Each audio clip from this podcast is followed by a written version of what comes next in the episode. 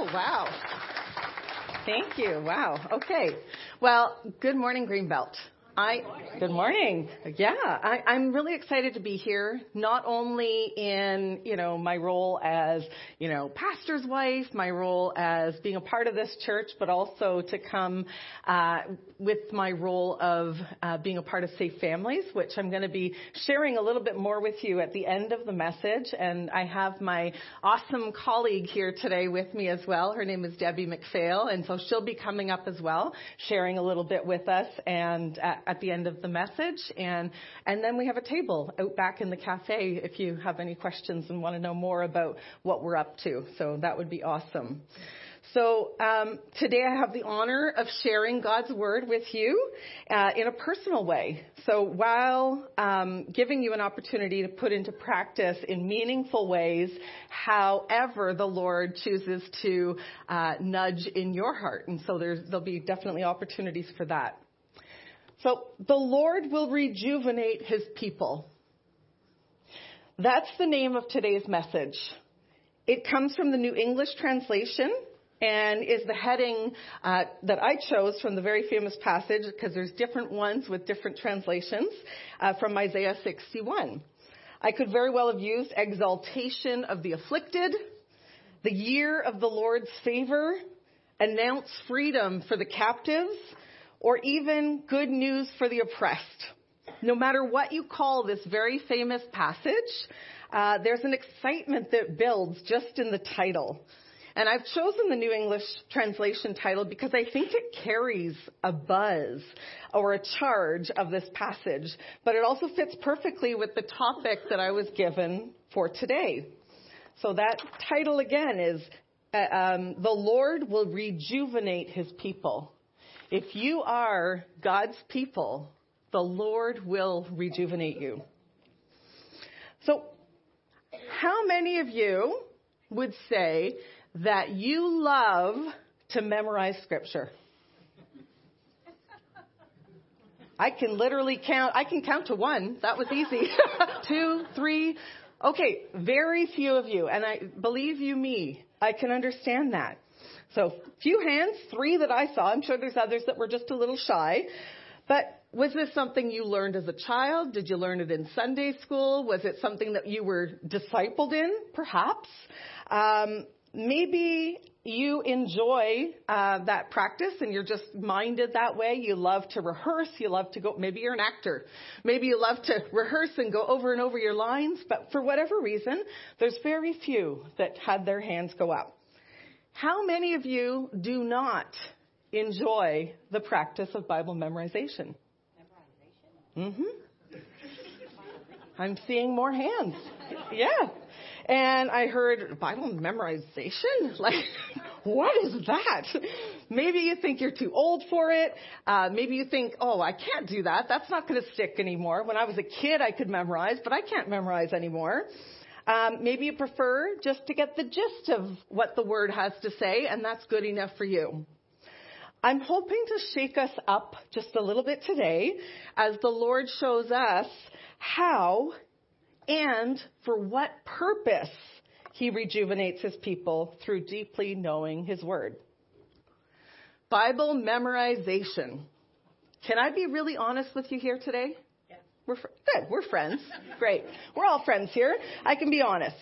I have spent much of my Christian life actually wanting nothing to do with Bible memorization. When I heard somebody, you know, say Bible memorization, like that was me. Absolutely. I thought it was legalistic.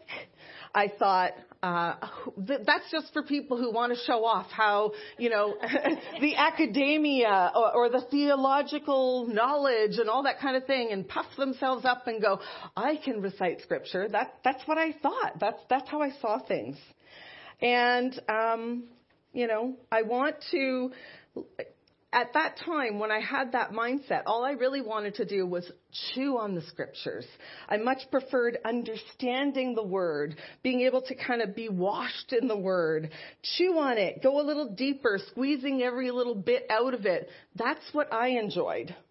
But I, have learned over the years uh, that actually these two concepts, Bible memorization and what I enjoy, Bible meditation, are, they actually don't need to be split apart, and both can be true together. Um, I had to actually repent of my disdain for Bible memorization, and re- I came to realize that I had robbed not only myself but my children of that practice. And when I realized that, I thought, wow, I need to repent of this. This is something that when time went on, and as I realized that it's not just for legalism, it's actually to have those scriptures hidden deep inside my heart in order to fight the good fight. We're all in a battle. If we don't have scriptures deeply embedded within us, we don't have what we need in order to fight that fight. And we're all in it. Don't you know, don't fool yourself to think, yeah, no, I'm not in a fight. If you belong to the family of God, we are all in a battle. So, if my story sounds anything like you, I'd encourage you to repent. We all need God's word. It's a lamp to our feet and a light to our path. And the interesting thing that I never realized is that the very thing, thing that I was trying to avoid doing was the very thing that I actually was doing. I was memorizing scripture, but in practical ways. By looking at the scripture, chewing on the scripture, I, you know, kind of pulling it apart, look, you know, squeezing out every bit of what I could squeeze out of it. Over time, that scripture was not just rehearsed and recited, rehearsed and recited like that whole academ, you know, academia thing that I didn't really want or legalistic thing. It was scripture actually getting into me and making its way in and through me and then finally being hidden in my heart for those times that I needed it. So today we're going to talk about the Lord rejuvenating you and I through meditating on God's Word. Did you know that memorization is an extension of meditation? In your study guide, this is what we're going through, right? In your study guide, uh, Abide, it says this. In meditation, you weigh prayerfully, thinking about, listening to, or chewing on the Bible. You'll listen to God's Word, rehearse His works and deeds, think about His laws, ponder His promises, and hide His Word in your heart. As you do all this, the Spirit takes such efforts and sparks something on the inside, helping you to endure. You'll feel as if you've been personally addressed and boosted. How many of us need to feel sparked on the inside and personally addressed by our Lord and Savior this morning? See a few more hands going up for that one. Right. We need that. We need the personal touch of God in our lives. And one really awesome way is through his scriptures. So we're now in week 10 of our Abide series. And in this series, and also within our devotional time as we get into it and as we get into it more and more in our groups, we've been delving into various ways that God can speak to us. It's refreshing, right? We need to have that. We need to let the Lord speak to our souls. So today we'll spend some time in two passages that I would consider to be markers in my own spiritual journey over the years. Passages that the Lord has used to prepare me for ministry and that the Lord has used to propel me into ministry. I've always loved meditating on the scriptures. But maybe we can just start with um, a word of prayer as we go a little bit deeper in. Heavenly Father, I just pray this morning that uh, you would direct our time together. That as we um, look at these scriptures that you have used so deeply in my own life, that you would bring something fresh and new for each and every one that is here today. We know that your word is alive, and so Lord, we just pray that you, um, yeah, have your way in and through us and this church and each of us individually today. In Jesus' name, we pray. So if you have a Bible with you today, I'd encourage you to open it up to Isaiah 61. And I want, to, I want us to camp mostly in there for today. We're going to go a bit deeper into this very famous passage. Today we're going to look at this big idea. Jesus cleans us up to send us out. Jesus cleans us up to send us out. There's a first and then a next in that big idea. We sang this morning about Jesus washing us and cleaning us up, and we can, we can certainly be enjoying that grace. But for what purpose? So that we can bring what we have and offer that to others. Jesus invites us into his family. He cleans us up and anoints us for his mission. And our mission will always include bringing comfort and healing to a hurting world. And we'll see that here in Isaiah 61. The Spirit of the Sovereign Lord is on me because the Lord has anointed me to proclaim good news to the poor. He has sent me to bind up the brokenhearted, to proclaim freedom for the captives, and release from darkness for the prisoners, to proclaim the year of the Lord's favor and the day of vengeance of our God, to comfort all who mourn and provide for those who grieve in Zion, to bestow on them a crown of beauty instead of ashes, the oil of joy instead of mourning, and a garment of praise instead of despair. They will be called oaks of righteousness, a planting of the Lord for the display of his splendor. They will rebuild the ancient ruins and restore the places long devastated. They will renew the ruined cities that have been devastated for generations. Strangers will shepherd your flocks. Foreigners will work your fields and vineyards, and you will be called priests for the Lord. You will be named ministers of our God. You will feed on the wealth of nations, and in their riches you will boast. Instead of your shame, you will receive a double portion, and instead of disgrace, you will rejoice in your inheritance.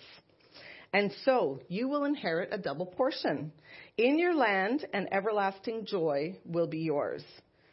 For I, the Lord, love justice. I hate robbery and wrongdoing. In my faithfulness, I will reward my people and make an everlasting covenant with them. Their descendants will be known among the nations and their offspring among the peoples. All who see them will acknowledge that they are a people the Lord has blessed. I delight greatly in the Lord. My soul rejoices in my God, for he has clothed me with garments of salvation and arrayed me in a robe of righteousness. As a bridegroom adorns herself with her jewels, for I, sorry, as, um, as a bridegroom adorns his head like a priest, and as a bride adorns herself with her jewels. For as the soil makes the sprout come up, and the garden causes seeds to grow, so the sovereign Lord will make righteousness and praise spring up before all the nations. it's a beautiful passage. And the purpose of Isaiah 61 is really to prophetically introduce the Messiah, the coming king who will fulfill these prophecies foretold about him. It's about Jesus coming to make all things new. But it's about it's also about the role of his church. So we can even see ourselves in this passage the rebuilding of ancient ruins, and setting captives free. This prophetic, poetic book is addressed to God's people way back when, in the 8th century BC, bringing a message of hope and comfort for the future of those who are in exile in Babylon. Now, it starts off right at the beginning with this really cool word, anointing. The Spirit of the Sovereign Lord is on me because the Lord has anointed me to proclaim good news to the poor. This is the prophet Isaiah who's speaking. But let's look at what does that mean? What does that word anointing mean?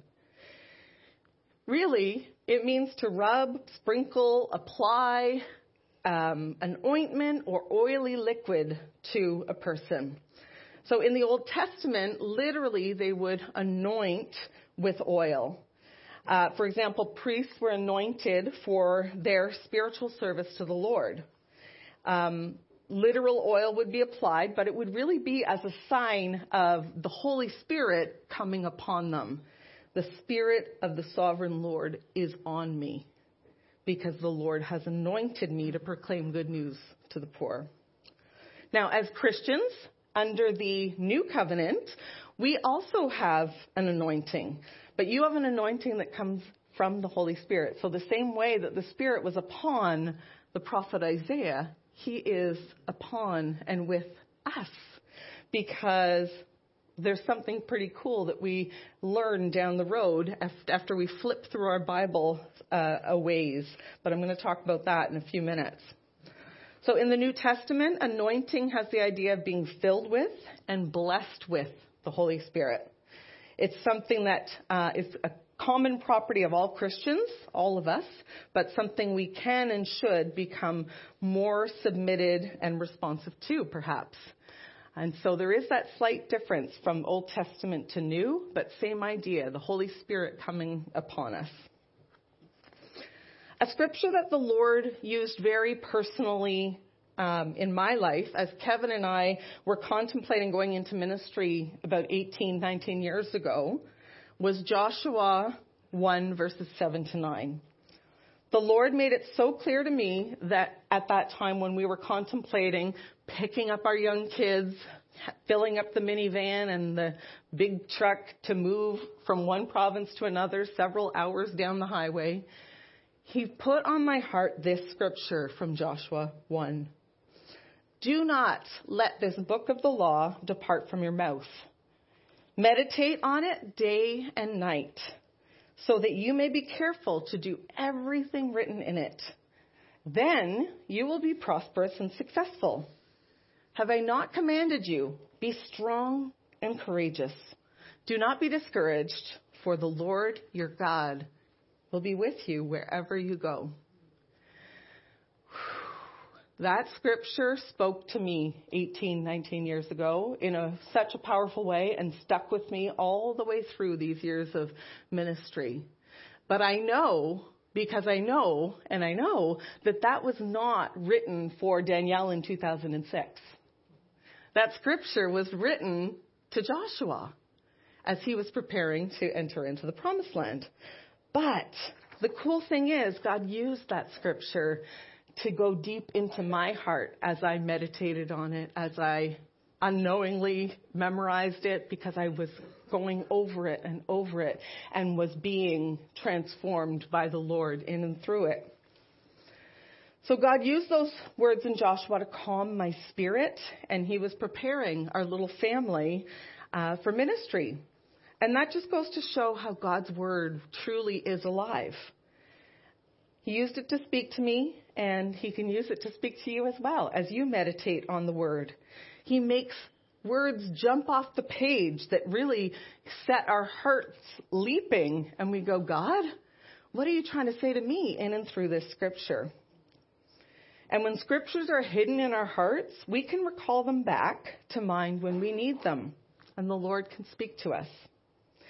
So the Lord used that one to anoint me for His mission I was a very young believer at the time, and the very thought of being a pastor's wife was actually quite terrifying to me. Probably still is a little. Every time I read that passage, though, it was like God was going deeper and deeper with his healing balm, his supernatural anointing into every place of anxiety that was deep inside of me. I can actually remember um, the anxiety being so strong one day that all I wanted to do was have a drink. That's all I wanted. And one day I reached for that drink and took a swig, and I was stopped dead in my tracks because here I was contemplating us going into ministry. And no problem, I could do that so long as I could just have a swig of a, of a drink to get through. Well, the Holy Spirit convicted me that that was not going to be the way. And I knew that was not the way that I wanted to go about this thing. And if we were called into ministry, then the Holy Spirit Himself was going to have to bring His balm, bring His anointing, clean me up, do what He needed to do in and through me so that I could do what He was calling me to do. I knew right away it was Holy Spirit conviction that it wasn't going to be that way. And I needed his supernatural touch. And when he gave me Joshua 1, verses 7 to 9, he was anointing me through his scriptures as I meditated on them. As I remembered them day and night, he was reminding me that it wasn't really about me at all. It was all about him. He would be with me wherever I went. He would strengthen me. My job was to stay close to him, meditating on his word day and night, and obeying what he showed me. Are you afraid? Are you ever anxious or discouraged? Do you need a fresh anointing from the Lord? Jesus wants to clean you up. And why? To send you out to a world that desperately needs what ministry that He does in us, we need to provide for others. We all need His anointing, whether we're in full time ministry or we're figuring out life as ministry, our own lives, everyday life. We all have a call on our lives. So what's yours? Has He shown you yet? Have you stopped to listen? Have you asked Him to give you a scripture to just hang on to for dear life and to continue coming back to?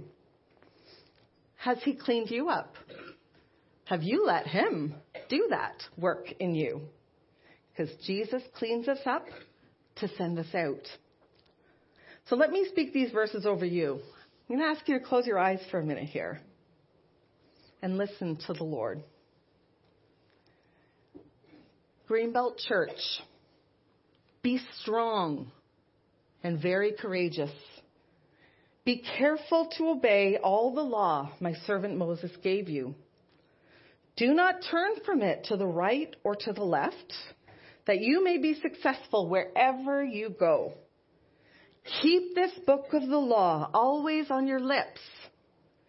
Meditate on it day and night so that you may be careful to do everything in it. Then you will be prosperous and successful. Have I not commanded you? Be strong and courageous. Do not be afraid. Do not be discouraged, for the Lord your God will be with you wherever you go. These two little verses or three verses might have hit you to the core of your being, just like they did for me all those years ago. They might be the very verses that you come back to over and over to let the Lord bolster your confidence, His confidence in and through you. It might be the very verses that do the healing work in those deep and swirling places of anxiety. They might be the very words that you put a stake in the ground for your ministry, the calling that the Lord has over your life in this season. I don't know. It might just have been a really refreshing bit of scripture reminding you of the goodness of God to Joshua as he prepared to go into the promised land. And that's awesome too. That's the beauty of God's scripture. His word is alive and he knows what you need. For me, it was a marker, and I pray that if He has not done so for you already, that your marker is coming. That He will bring you a scripture that rocks your world and gives you the confidence to step out in ways that you never thought was possible as your calling becomes clear and your life becomes your ministry. Here's what Rick Warren says in the foreword of 40 Days in the Word God's Word is unlike any other book. It is alive. When God speaks, your life will be transformed. But that can only happen by making the Bible the authoritative standard for your life. The compass you rely on for direction, the counsel you listen to for making wise decisions, and the benchmark you use for evaluating everything. The Bible must always have the first and last word in your life. Amen to that? Mm-hmm. The Bible has power, the Bible has authority, and the Bible speaks to us. If we're willing to listen, God will speak to us every day through His Word. You don't even need to read pages and pages and pages to be like, God, speak to me. You might even be stuck on one verse that He just brings deeper and deeper into your soul. About eight years ago, 10 years after that first scripture that rocked my world, um, after receiving that anointing calling into ministry through Joshua, God gave me a more specific calling, and it came through Isaiah 61. It became clear to me that God had cleaned me up for a very specific purpose. Because our big idea, Jesus cleans us up to send us out. He anoints us. He sets us apart for ministry, His ministry. But He might put a very specific call on our lives. God actually caught my attention about eight years ago with some local circumstances. I was devastated at that time to learn of two teenagers that had been murdered just down the road from this very church. In one very specific area of town, and uh, where there was drugs and gangs and all sorts of things, and that just broke me. And I thought, here we are, maybe a kilometer, kilometer and a half away, and we're the church. What difference does that make? Should it make a difference? Is there something for us? Is there a call for us as a congregation in that situation? God used that circumstance to really like break me and, and shake me up a little bit. So inside our own walls, God does amazing work, but it's for a purpose. I don't begrudge insular ministry in that sense.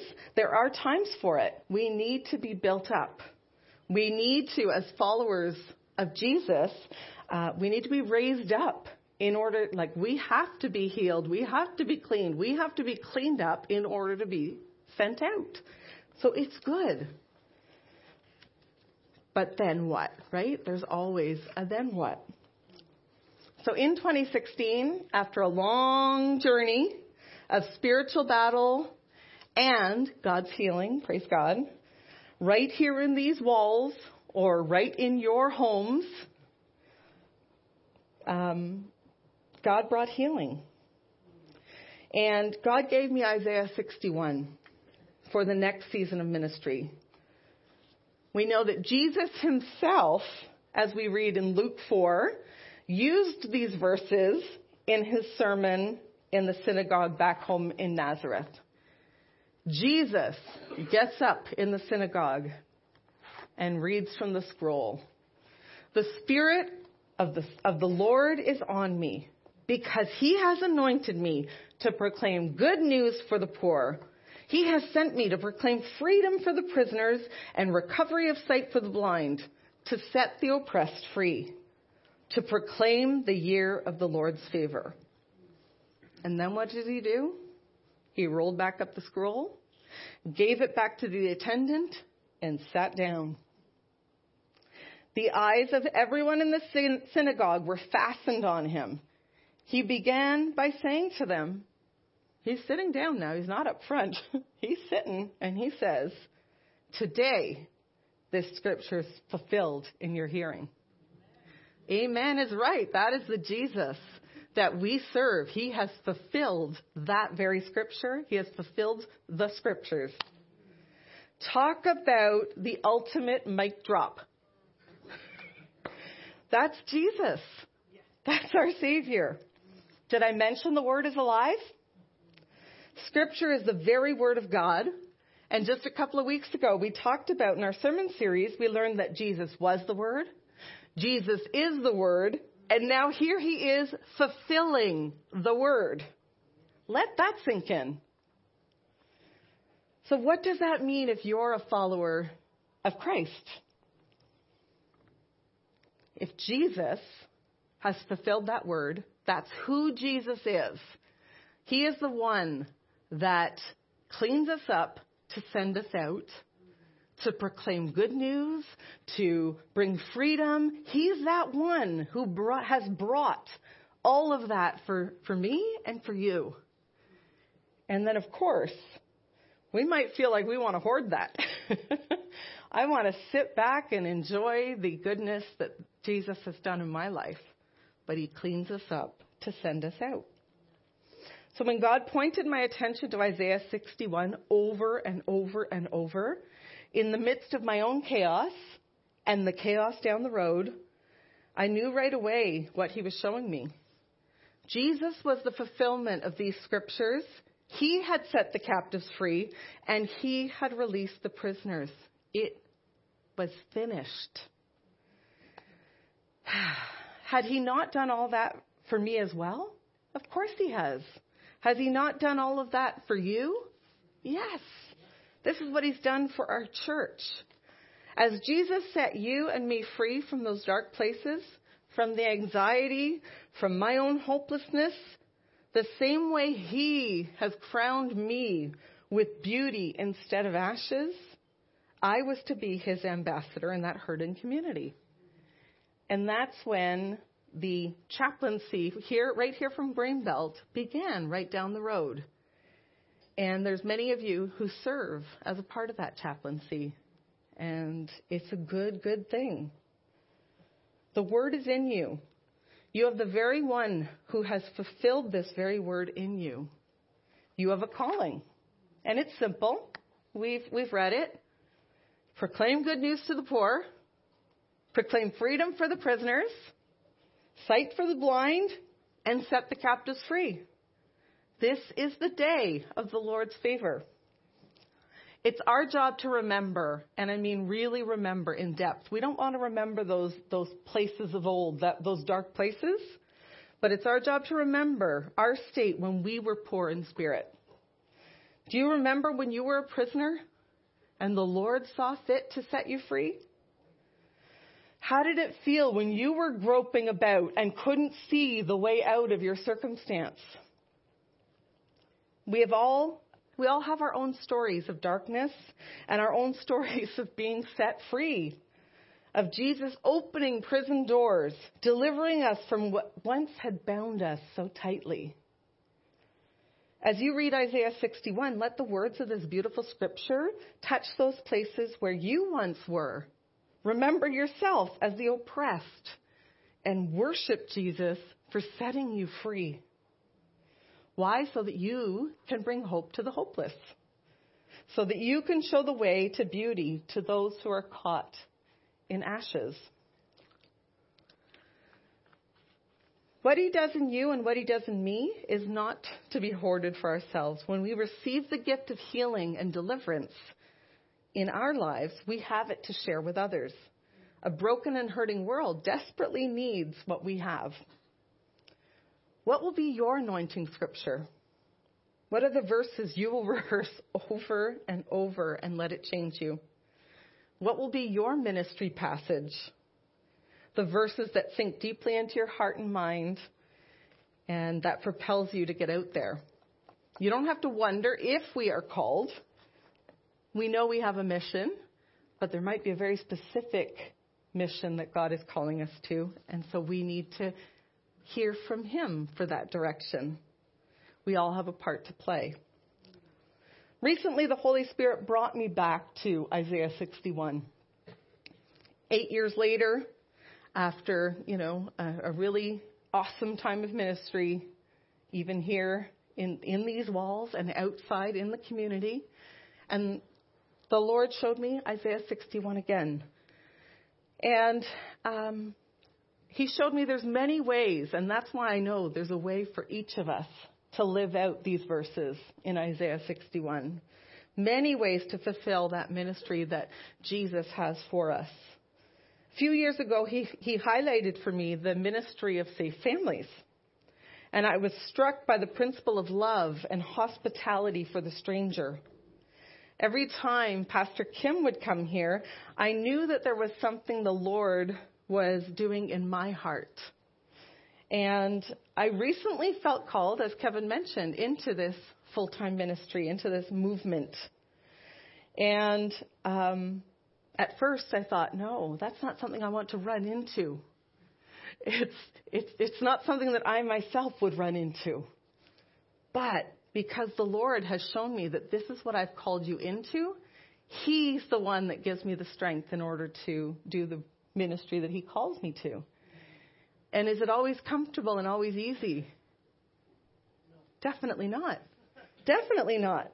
There are times when, you know, it's really uncomfortable and really not easy, but I can stand firm because the Lord Himself has spoken to me through His scriptures, specific for Danielle, to say, This is where I want you during this season.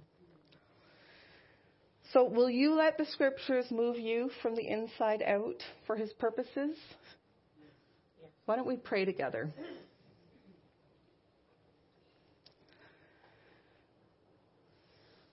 Heavenly Father, I would just ask that you would point to each person if they could say that the Spirit of the Sovereign Lord is upon them. And Lord, if they come up with an answer that no, then this day, Lord, would, your, would you come in salvation and in cleansing and washing? And if that is you, I ask that you would pray along with me. Heavenly Father, I am broken. I have sin in my life. I have a great need for you as my Lord and Savior. Please forgive me and come into my life and set me free, like I heard about this morning. Why? So that I can then help to set others free. And Lord, for those that would say, no to? Are you anointed to proclaim good news to the poor? I ask, Lord, that you would go in deep and show them their ministry. Each of us collectively as a church, but also individually, what you want to do in and through each of us. Because we are grateful for the cleansing work that you've done in us. And so, Lord, we just pray that you would move and you would show up in marvelous ways, not in a way that overwhelms us, but instead in a way that comforts us and shows us the way through peace and love and joy to be walking in and through you. We pray in Jesus' name. So perhaps the Spirit has moved in you this morning and He's bringing anointing for your ministry to bring healing and comfort to those around you. Maybe, maybe it's a role in safe families. Maybe it's something entirely different. But in case the Lord is giving you uh, something or wanting to learn more about safe families, I've asked um, my colleague Debbie to come up and for us to um, share a little bit about what that is. And then we will be in the uh, back in the cafe afterwards. We'll be at a table there if you'd like to come and learn more. So thank you, Debbie, for coming. Great. yeah, this is Debbie McPhail.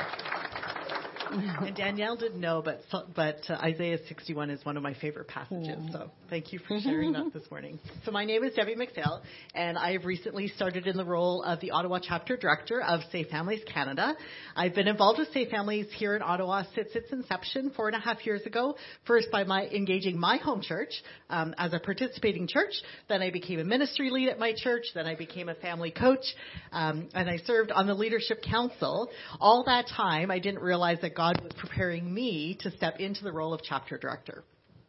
Great. So, um, did you do that? Oh, thank you. yeah, we talked about, I don't need to introduce myself because I, I, already did that part. But uh, yes, God has also called me into this role, as you know, from this place, Greenbelt, where you have poured into me and where now I have the opportunity to pour into others. And so, um, the Ottawa chapter of Safe Families is currently one of 16 chapters across the country, spanning um, four provinces, and we are growing. We're growing like crazy, having launched three new chapters so far just this year. There are many new developing chapters across Canada. But we have a massive problem in Canada, and the church, God's people, are the solution. Because according to the Children's Aid Foundation, there's an estimated 300,000 children in Canada at risk of neglect or abuse. These are children who are known to the child welfare agencies, so presumably this number is probably much higher. Countless families today in our city have no one. They're socially isolated. Their families are growing up without fathers, without mothers, without extended family nearby. And we know from statistics that children who grow up in a family traumatized by crisis become especially at risk for neglect and abuse, as well as conflict with the law. They become involved with the foster care system. They face addiction. They drop out of school and they're at risk of sex trafficking. So who are we? Well, God is using Safe Families as a viable, respected preventative measure in our country, thus reducing the number of children entering the child welfare system. Safe Families Canada is a movement of volunteers motivated by compassionate faith that creates extended family-like supports to desperate families. This helps us to keep children safe and families together. And we have this God-sized vision to create a world where children are safe and families are transformed through radically compassionate communities. So we have four main objectives. The first is family support and stabilization. Because many parents are struggling, because they don't have these social supports and available extended family, host families become the extended family that a parent never had, as does the local church organization, congregation. So just give you a quick example. I visited a family back in May. They had had a fire in their home. Four days later, gave birth by C-section. Mom has third degree burns down her leg and I'm visiting in the hospital and the nurse says, Oh, who are you? Are you family? And I was about to explain who I was and this mom and dad said, well, she's the closest thing to family we have. No one else had been up to visit them. Our second objective is child welfare deflection. Safe Families is a solution. We want to reach families before their circumstances get to that critical point where it warrants intervention. We believe children should not be raised in a system, they need to be raised in family. Our third objective is child abuse prevention. So by providing that overwhelmed and resource limited parent with safe temporary place for their child, without the threat of losing the custody of their child, we know that we can avert potential abuse and neglect episodes. And then our fourth one is strengthening the compassion ministries of the church. Participation in Safe Families provides churches with the opportunity to apply the Lord's commands to care for family. Some call it a movement of compassion. Others respond to the idea of returning to biblical hospitality, which in Greek actually means the love of a stranger. Both concepts are embodied in the acts of loving a child, mentoring a parent, or supporting the movement with goods and services. I like to think of it as Safe Families is this beautiful connection between the church and the community. The church has the heart to serve, but you often don't know the who and the how. Well, we know at Safe Families, we know the who and we know the how, and so together we can work together and surround families. Great. Well, we am I still on? Hello. We all know the scripture well, I think. James 1:27 Religion that is pure and undefiled uh, before God the Father is this to visit orphans and widows in their affliction, and to keep oneself unstained from the world. So how does Safe Families put that into action? We surround families with caring, compassionate community. We call that our circle of support. So it starts with a Safe Families church. And this is a church that adopts that mission and mandate of Safe Families. And the church becomes a beacon of light in the community. We partner uh, together to serve families in our city. And a ministry lead is the point person within a church. They help to recruit volunteers, share the vision, and act as liaison between the church and the Safe Family staff. So one way we support uh, families in crisis is through host families. Host families open their homes and uh, temporarily care for children while parents would have the opportunity and space that they need to work through their crisis.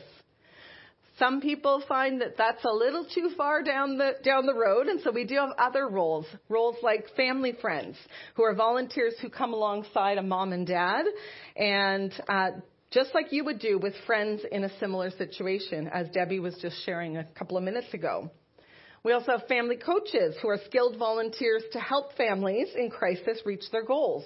Uh, family coaches also provide help to host families and family friends who are um, helping alongside for a family in crisis.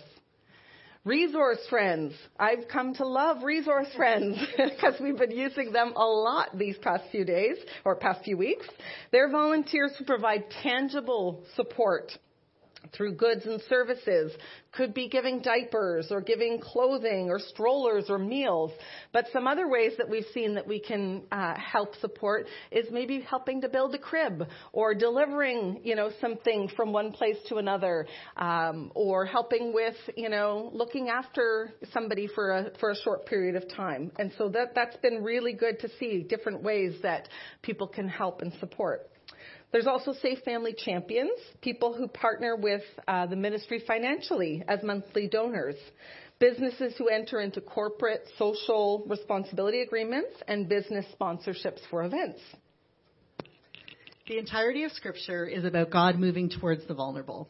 It's about what Danielle shared earlier, right? God's doing this work in us to send us out. God wants us to move towards those who are struggling, those who are pushed aside by society, those who we might call systematically broken people. But aren't we all broken? Weren't we all broken at one point? But God has fulfilled that Isaiah 61 in us so that we can believe that God will do that for others.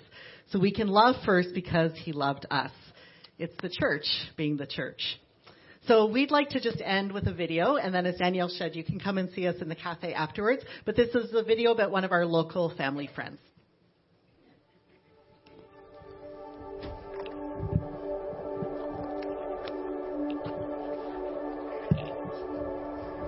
So my name is Sherry Moffat, and I am a family friend through Safe Families. And I've been assigned a family uh, named Martin and Adriana who have twin boys that are four years old. And my role as a family friend is just come alongside them and help them. We were having a really hard time with the boys, uh, the two of us, because they are twins. They are very hyper, very active we had a meeting at CAS, you know, some training, and we met somebody there that is part of your group, Safe Family. She said maybe you know the group can help you, and uh, and then we reached right away. I am so thankful with Michelle. We feel blessed with Michelle. And the boys, they love her. They love her like she is a very, very special person. She's been part of their life. It's basically like we, we have a new family member. Yeah. Not only Miss Sherry, but also her family, her husband, her you know children. So we, we feel that we acquired a new family what I really love is just how our families have sort of come together. Like, I love that um, you've met all of my family, and uh, I love that your boys know my two boys. And we were complete strangers, but now we're great friends. Yes. all times with Michelle, I am happy, I am comfortable, always so thankful with Sherry.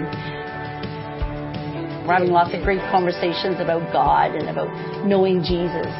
Um, and so that's been really awesome to just uh, to develop our friendship because I completely consider you as a very dear friend of mine now. Somebody who's considering uh, being a volunteer with Safe Families, I would tell them to absolutely go for it. Like, you know, Martin and Adriana, I love them to pieces, and they're always telling me, "Oh, Sherry, you're such a blessing. You're such a blessing." But the truth is that they have blessed me far more than I have blessed them.